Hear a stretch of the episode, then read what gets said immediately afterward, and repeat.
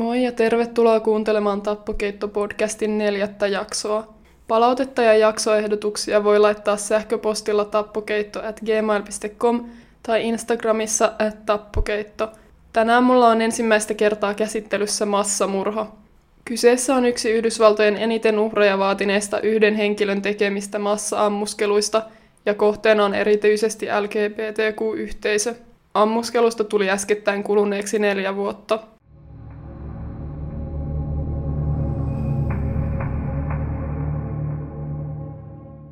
12. kesäkuuta 2016 Pulse-nimisessä homoklubissa Orlandossa, Floridassa oli meneillään erityisesti latinotaustaisille LGBT-yhteisön jäsenille suunnattu Latin Flavor-tapahtuma. Klubilla oli paikalla hieman yli 300 ihmistä, kun ilta sai traagisen käänteen. Omar Mateen saapui klubin lähistöllä sijaitsevan autokaupan parkkipaikalle vuokratulla autolla – hän poistui autostaan ja jatkoi matkaansa kohti yökerhoa kävellen. Aseina Mateenilla oli kivääri ja pistooli, jotka hän oli ostanut viikkoa ennen hyökkäystä. Ammuskelun jälkeen autosta löytyi vielä kolmas ase. Mateen käveli sisälle Pulse-klubille sen eteläisestä sisäänkäynnistä ja aloitti ampumisen yökerhon keskiosassa. Kello oli 1.58 yöllä. Osa asiakkaista piiloutui tässä vaiheessa vessaan. Kymmeniä loukkaantui ja kuoli. Kävellessään sisään klubille Mateen ohitti poliisin, joka teki ylimääräistä vuoroa portsarina. Kruler, eli tämä poliisi, ampui Mateenia, kun tajusi tämän ampuvan hätäuloskäynnistä pakenevia asiakkaita. Adam Kruler kuitenkin soitti nopeasti lisäjoukkoja paikalle tajuttuaan, että Mateenilla on kivääri, jota vastaan hänen pistoolistaan ei olisi mihinkään. Pian paikalle saapui lähellä ollut SWAT-yksikkö ja osa poliiseista meni sisälle klubille pelastamaan selviytyjiä. 2.04, eli noin viisi minuuttia ampumisen alkamisen jälkeen, Ruler huusi muille poliiseille. Ampuja on terassilla, ja jatkoi sen jälkeen Mateenin ampumista. Mateen jatkoi matkaansa yökerhon vessaan, minne osa asiakkaista oli piiloutunut. Hän ampui tanssilattialla makaavia ihmisiä, välittämättä siitä olivatko he kuolleita vai eivät – Osa klubilla olleista asiakkaista luuli laukausten olevan osa musiikkia, mutta eräs merivoimien veteraani, joka työskenteli klubilla, tunnisti laukaukset heti oikeiksi. Hän rikkoi lukitun oven huoneesta, jossa oli noin 70 ihmistä paniikissa ja pelosta kangistuneena ja auttoi nämä pakenemaan. Mateen oli ampunut alle viidessä minuutissa yli 200 laukausta ja pysähtyi vain lataamaan asettaan. Vessaan päästyään Mateen aloitti panttivankitilanteen. Hän myös ampui vessakoppeihin piiloutuneita ihmisiä ovien läpi ja vahingoitti sekä tappoi tällä tavalla useita. Eräs vessassa piileskellyt henkilö laittoi ruumiita päälleensä piiloutuakseen. Osa vessasta olleista asiakkaista oli lähettänyt perheenjäsenilleen ja ystävilleen viestejä ja jotkut olivat myös pitäneet klubin ulkopuolella olevia poliiseja ajan tasalla tilanteesta. 206-207 Eddie Justice, joka joutui myöhemmin Mateenin ampumaksi, lähetti äidilleen viestejä. Äiti, rakastan sinua. Olen klubilla, täällä ammutaan. Olen loukussa vessassa ja soita poliisille. 209 Pulsen Facebook-sivulle laitettiin päivitys, jossa luki Kaikki poistukaa Pulsesta ja juoskaa niin kauas kuin pääsette. Tämän jälkeen alkoi kolme tuntia kestänyt pattitilanne. Poliisi odotti, että paikalle saadaan tarpeeksi varusteistoa ja virkavaltaa. Noin 2.22 aamuyöllä Mateen puhui hätänumeropäivystyksen kanssa kolme kertaa. Hän soitti ja katkaisi puhelun heti. Päivystäjä soitti takaisin ja Mateen puhui erittäin lyhyitä puheluita, joissa kertoi yhteydestä ISIS-terroristijärjestöön, Mateen mainitsee puheluissaan myös Bostonin maratonin pommittajan ja floridalaisen miehen, joka kuoli itsemurhapommituksessa Syyriassa. Mateen myös käski Amerikkaa lopettamaan hänen maansa pommittamisen. Puhelun lopussa Mateen puhui arabiaa. Panttivankien mukaan Mateen huusi, minulla ei ole ongelmaa mustien ihmisten kanssa. Ja sanoi myös, että hänellä oli räjähteitä mukanaan ja tarkkaampuja yökerhon ulkopuolella. Panttivankina olleet ihmiset tekstasivat tai soittivat hätänumeroon ja varottivat räjähteistä. Noin 2.45 Mateen soitti News 13 Orlandoon ja pyysi saada puhua tuottaja Matt Gentlinille. Hän sanoi, olen ampuja, se olen minä, minä olen se ampuja. Mateen myös julkaisi tilanteesta päivityksen Facebookiin. Noin kymmentä vaille kolme Justice tekstasi äidinsä kanssa uudestaan. Keskustelu meni näin. Hän on täällä vessassa meidän kanssamme, naisten vessassa. Äiti vastasi Justicelle. Onko mies vessassa teidän kanssanne? Johon Justice vastasi. Hän on terroristi, kyllä. Tämän jälkeen Justice joutui tapetuksi. Noin puoli kolmen ja viiden välillä käytiin neuvotteluja Mateenin ja panttivankineuvottelijoiden välillä. Mateen uhkasi laittaa pommiliivit neljälle panttivangille ja sijoittaa heidät eri puolille rakennusta sekä räjäyttää pommit 15 minuutin sisällä. SWAT-yksiköt varautuivat tähän. Poliisit jatkoivat ihmisten pelastamista klubilla tällä välin, kun Mateen ja panttivangit olivat vessassa. Osa panttivangeista pakeni ilmanvaihtokanavan kautta. 3.58 Orlandon poliisin Twitter-tilille julkaistiin päivitystilanteesta.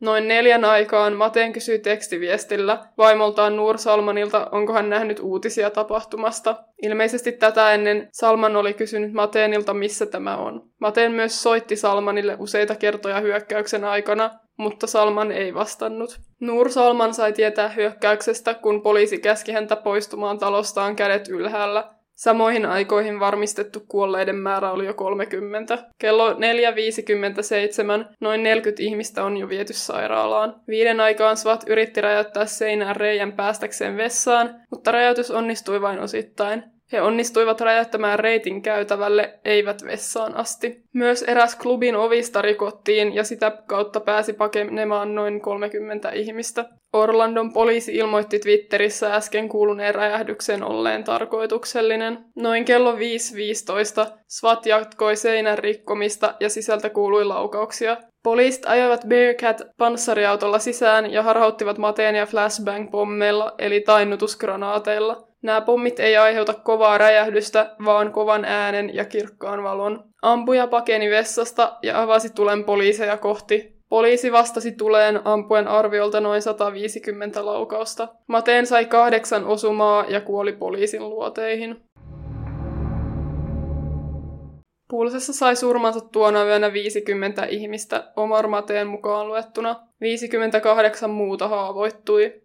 Mä laitan näiden uhrien nimet ja kuvat Instagramiin. Kyseessä oli Yhdysvaltojen eniten uhreja vaatinut yhden ihmisen tekemä massa-ammuskelu, kunnes Las Vegasin ammuskelu otti tämän paikan hieman yli vuotta myöhemmin. Las Vegasin ammuskelussa kuoli 59 ihmistä ja haavoittui 851. Orlandon ammuskelussa 39 todettiin kuolleeksi paikan päällä ja 11 myöhemmin sairaalassa. Myös Matenia ampuneita poliiseja haavoittui hyökkäyksessä. Pulsen ammuskelu on eniten uhreja vaatinut LGBTQ-yhteisöä kohtaan tehty viharikos Yhdysvaltojen historiassa.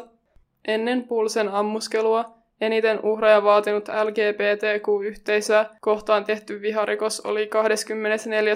kesäkuuta 1973 New Orleansissa tehty hyökkäys, jossa kuoli 32 ihmistä.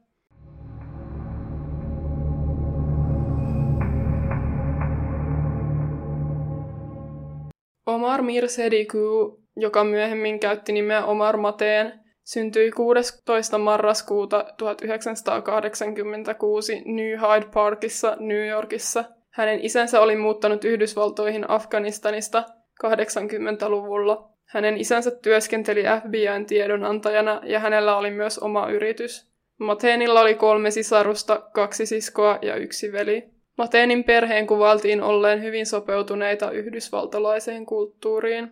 Koulussa Mateen käyttäytyi huonosti. Hän kävi peruskoulunsa Floridassa St. Louis Countissa Mariposa Elementary Schoolissa. Mateenin ollessa kolmannella luokalla eräs opettaja kuvaili häntä erittäin aktiiviseksi, jatkuvasti liikkeessä olevaksi, ilkeäksi ja aggressiiviseksi. Hän myös puhui paljon väkivallasta ja seksistä. Seitsemännellä luokalla Mateen siirrettiin erityisluokalle, jotta vältyttäisiin konflikteilta muiden oppilaiden kanssa. Mateenin oppiminen kärsi hänen käyttäytymisongelmiensa takia. Hänen on kerrottu olleen kiusaaja. Mateen oli ylimielinen ja epäkunnioittava luokkakavereitaan kohtaan. Ilmeisesti Mateeniakin kiusattiin hänen taustansa ja painonsa vuoksi. Mateenin vanhemmat vähättelivät hänen käyttäytymisongelmiaan. Hänen isänsä oli epäkunnioittava naisopettajia kohtaan. Isä myös vähätteli jatkuvasti Mateenille tulleita valituksia. Mateen aloitti lukionsa Martin County High Schoolissa vuonna 2000, mutta hänet erotettiin 14-vuotiaana matikan tunnilla käydyn tappelun takia. Mateen myös pidätettiin tämän takia, mutta hänet päästettiin pian vapaaksi. Häntä syytettiin pahoinpitelystä ja koulurauhan häiritsemisestä, mutta syytteistä luovuttiin. Mateenin luokkatoverit ovat kertoneet, että Mateen puolusteli 9-11 hyökkäjiä ja kertoi Osama Bin Ladenin olleen hänen setänsä, joka on opettanut häntä ampumaan AK-47-kiväärillä. Hänen isänsä suuttui tästä ja tuli eräänä päivänä hakemaan Mateenin koulusta ja löi tätä. Mateen erotettiin taas tämän välikohtauksen takia. Kaikesta tästä huolimatta Mateenin isä vaikutti koko ajan kuitenkin olevan poikansa puolella. Valmistuessaan lukiosta vuonna 2003 Mateen oli ollut erotettuna yhteensä 48 päivää lukionsa aikana erilaisten väkivaltaisten välikohtausten takia.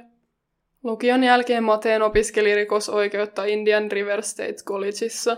Siellä ollessaan hän myönsi syyllistyneensä rikokseen, jota ei kuitenkaan tutkittu sen enempää.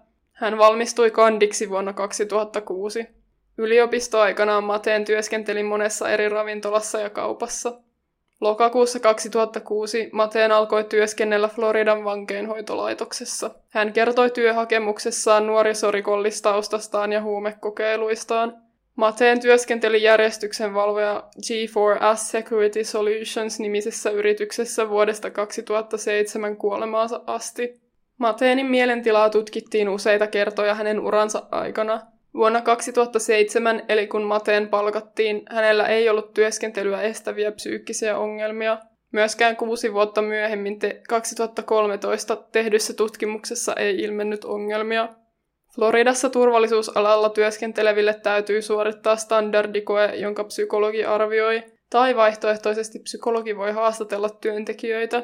Standardikokeessa on kysymyksiä kuten Tunnen, että sieluni lähtee joskus kehostani, tai ajattelen joskus asioita, jotka ovat liian pahoja ääneen sanottavaksi. Ammuskelun jälkeen Carl Noodleman, psykologi, jonka väitettiin tehneen Mateenin psykiatrisen arvion, sanoi, että ei ole koskaan tavannut Mateenia ja että lopetteli työskentelyn G4S-firmassa vuonna 2005. Hän myös kielsi asuneensa Floridassa silloin, kun arviot tehtiin. G4S mukaan Mateenin arvioimiseen oli käytetty standardikokeita, ei psykologin haastattelua. Syyskuussa 2016 G4S sai 151 400 dollarin sakot, sillä yritys oli käyttänyt Mateenin aseluvan uusimiseen psykologia, joka ei toiminut tällaisissa tehtävissä. Kyseinen psykologi oli Mateenin perhetuttu Shued Safe Grahman. Virallisissa papereissa oli virheellisesti Carol Noodlemanin nimi. Mateenin vanhemmat ovat sanoneet hänen olleen vihainen nähdessään kahden miehen suutelevan, mutta he eivät ajatelleet Mateenin olevan erityisen uskonnollinen. Myös Mateenin Mateen omasta seksuaalisesta suuntautumisesta löytyy monenlaista tietoa. Mateen oli hirmutekojensa aikana naimisissa naisen kanssa ja oli en, sitäkin ennen seurustellut ja ollut naimisissa naisten kanssa.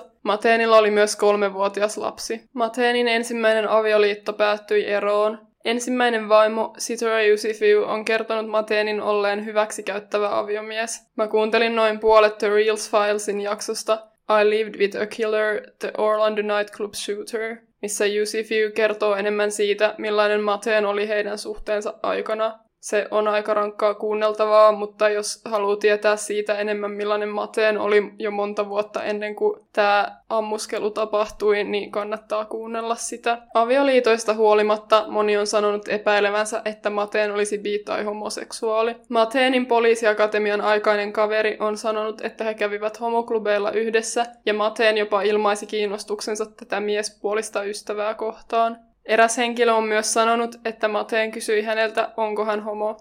FBI on tutkinut näitä väitteitä, mutta ei ole löytänyt päteviä todisteita siitä, että Mateen ei olisi hetero. Mateen oli myös väitetysti nähty Pulse-klubilla ennen ammuskeluja. Toisessa lähteessä sanotaan, että Mateen ei olisi tiennyt kyseessä olevan seksuaalivähemmistöille suunnattu yökerho, ja mä en ainakaan itse usko, että nämä kaksi väitettä voisi olla totta samanaikaisesti. Noin tuntia ennen tapahtumien alkua eräs Pulsen vakioasiakkaista tunnisti Mateenin klubin ulkopuolella, sillä hän oli jutellut Mateenille noin vuoden Jacked-nimisessä bi- ja homomiehille tarkoitetussa deittisovelluksessa. FBI tutki myös näitä viestejä. Osa vakioasiakkaista on tosin sanonut, ettei ollut koskaan nähnyt Mateenia klubilla. Myöskään Pulse-klubin omistajan mukaan Matenia ei ollut näkynyt klubilla. Hänen tiedottajansa kommentoi väitettä epätodeksi ja todella naurettavaksi. Matenin isä Sediky on kommentoinut väitettä poikansa homoseksuaalisuudesta sanomalla, jos hän olisi homo, miksi hän olisi tehnyt jotain tällaista. Matenin isä kuitenkin kutsui poikansa homoksi silminnäkijöiden paikalla ollessa. Ammuskelun jälkeen Matenin isä myös teki videon, jolla hän muun muassa sanoi, että Jumala rankaisee homoja. Sediky on kuitenkin sanonut, että hyökkäyksellä ei ollut mitään yhteyttä uskontoon. NBCin haastattelussa Sediky sanoi, olen pahoillani poikani puolesta. En tiedä, miksi hän teki sen. Hän on kuollut nyt, joten en voi kysyä häneltä. Toivoisin, että tietäisin. Erään Miguel nimellä esiintyvän miehen mukaan Maten teki hyökkäyksen, koska uskoi saaneensa HIVn puertorikolaiselta mieheltä harrastettuaan seksiä tämän kanssa ja oli sen takia vihainen latinoyhteisölle. Matenin ruumiin avauksesta kuitenkin selvisi, että hän oli HIV-negatiivinen. Lopulta FBI tuli lopputulokseen, että todisteita Matenin homoseksuaalisista teoista ei kaikesta huolimatta ollut. Mateenin verkkohistoriasta, puhelimesta tai hänen käyttämistään sovelluksista ei löytynyt FBIn mukaan siihen viittaavia todisteita. Siitä puolestaan oli todisteita, että Mateen olisi pettänyt vaimoaan muiden naisten kanssa. Myöskään yhteydestä ISIS-terroristijärjestöön tai siihen, että hyökkäys olisi ollut ISISin ohjaama, ei löytynyt, vaikka Mateen niin väitti iskun aikana tekemiensä hätäpuheluiden aikana. Välillä Mateen myös vakuutti olevansa yhteydessä toiseen terroristijärjestöön nimeltä Hezbollah, mutta todisteita tästäkään yhteydestä ei löytynyt tutkimuksissa. Mateen siis todennäköisesti toimi yksin. Mateenin vaimo Nur Salman on sanonut, että tiesi miehensä kykenevän väkivaltaisiin tekoihin ja että hänen olisi pitänyt olla todenmukaisempi. Hän sanoi lausunnossaan, että hänen pelkonsa esti häntä kertomasta miehensä aikeista viranomaisille – Nur Salman pidätettiin kuukausia teon jälkeen epäiltynä terroristijärjestön tukemisesta ja viranomaisten harhaan johtamisesta tutkinnan aikana. Ammuskelun jälkeisenä sunnuntaina Länsi-Hollywoodissa pidätettiin 20-vuotias James Wesley Howell. Hänen autostaan löydettiin rynnäkkökivääreitä ja kemikaaleja, joilla voisi valmistaa räjähteitä. Poliisit olivat saaneet puhelinvihjeen Howellista, mutta häntä ei voitu yhdistää Orlandon tapahtumiin. 28-vuotias Brandon Wolf oli klubilla sinä yönä, kun ammuskelut tapahtuivat. Kolme hänen ystävistään, Eric Borrero, Christopher Leinonen ja Juan Guerrero, olivat hänen kanssaan viettämässä iltaa, kun Mateen astui sisään ja alkoi ampumaan. Erik ja Brandon onnistuivat paeta, mutta Christopher ja Juan saivat surmansa tuona yönä. Brandon varoitti Christopherin äitiä, että hänen poikansa on vaarassa. Brandon Wolf on sanonut, kun puhuu näistä tapahtumista julkisesti, yrittää etsiä ne asiat, joista puhuminen ei satu. Yksin ollessaan käsittelee aiheita, jotka ovat kaikista kivuliaimpia. Brandon Wolfin suhde hänen isänsä parantui tapahtumien jälkeen. Kaapista ulos tulemisen jälkeen Brandon ei ollut nähnyt isänsä kymmeneen vuoteen. Ammuskelun jälkeen isä tuli tapaamaan poikaansa Floridaan ensimmäistä kertaa tämän muutettua sinne. Hänen isänsä sanoi, Tein virheitä, olen vain ihminen, mutta se ei ole ikinä muuttanut sitä, kuinka paljon välitän sinusta. Nykyään Puls-yökerho ei ole enää toiminnassa ja sen paikalla on muistomerkki. Barbara Pora, yökerhon omistaja, julkaisi hyökkäystä seuraavana sunnuntaina seuraavanlaisen lausunnon. Niin kuin jokainen tässä maassa, olen järkyttynyt tämän päivän hirveistä tapahtumista. Puls ja ihmiset, jotka työskentelevät siellä, ovat olleet perheeni lähes 15 vuoden ajan. Alusta asti Puls on ollut paikka, jossa LGBTQ-yhteisö on ollut rakastettu ja hyväksytty. Esitän surun valitteluni kaikille, jotka menettivät rakkaansa. Suren kanssanne. Kiitos, että kuuntelit jakson ja toivottavasti tykkäsit. Palautetta ja jaksoehdotuksia voit laittaa Instagramissa at tappokeitto tai sähköpostilla tappokeitto at gmail.com. Moikka!